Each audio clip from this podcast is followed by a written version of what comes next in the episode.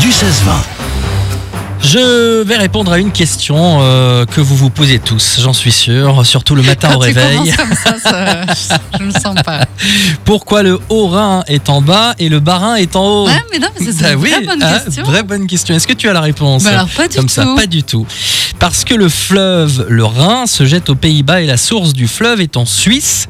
Du coup, plus vous êtes proche de la source, plus vous êtes en haut du fleuve. Ah, et inversement. bah oui. Ah oui, en clair, le Haut-Rhin, proche de sa source, est à la montagne, donc en haut.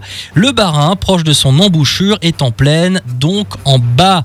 Les départements ne font donc pas référence à leur position géographique, mais au fleuve, le Rhin. Eh ben, voilà voilà, tout l'explication. simplement. Bah oui, tout simplement. Vous vous coucherez moins bête ce soir. Tout à fait, merci Michel. hein. Mm, Mmh, Merci Michel. Le jeu mystère. Père Michel, raconte-nous.